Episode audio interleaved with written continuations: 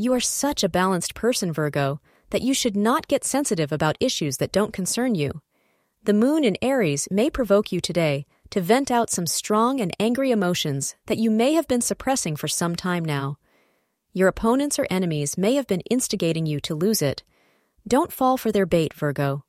It is your magnetic personality that others could be jealous of. Ignore them.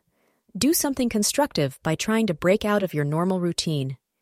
You could soon be getting some good news out of an ongoing personal or professional relationship. Schedule important meetings and other important activities between 9 a.m. and 10:30 a.m. for better results. Blue is your lucky color for today. You will find that today there is quite a bit of harmony in your romantic and domestic life. You're feeling contented with your partner and are feeling affectionate and romantic. This has given you a warm and peaceful feeling inside. These are good days for togetherness so have as many good times as you can. Thank you for being part of today's horoscope forecast. Your feedback is important for us to improve and provide better insights. If you found our show helpful, please consider rate it. Your support helps us to continue creating valuable content. Thank you for being here and see you tomorrow.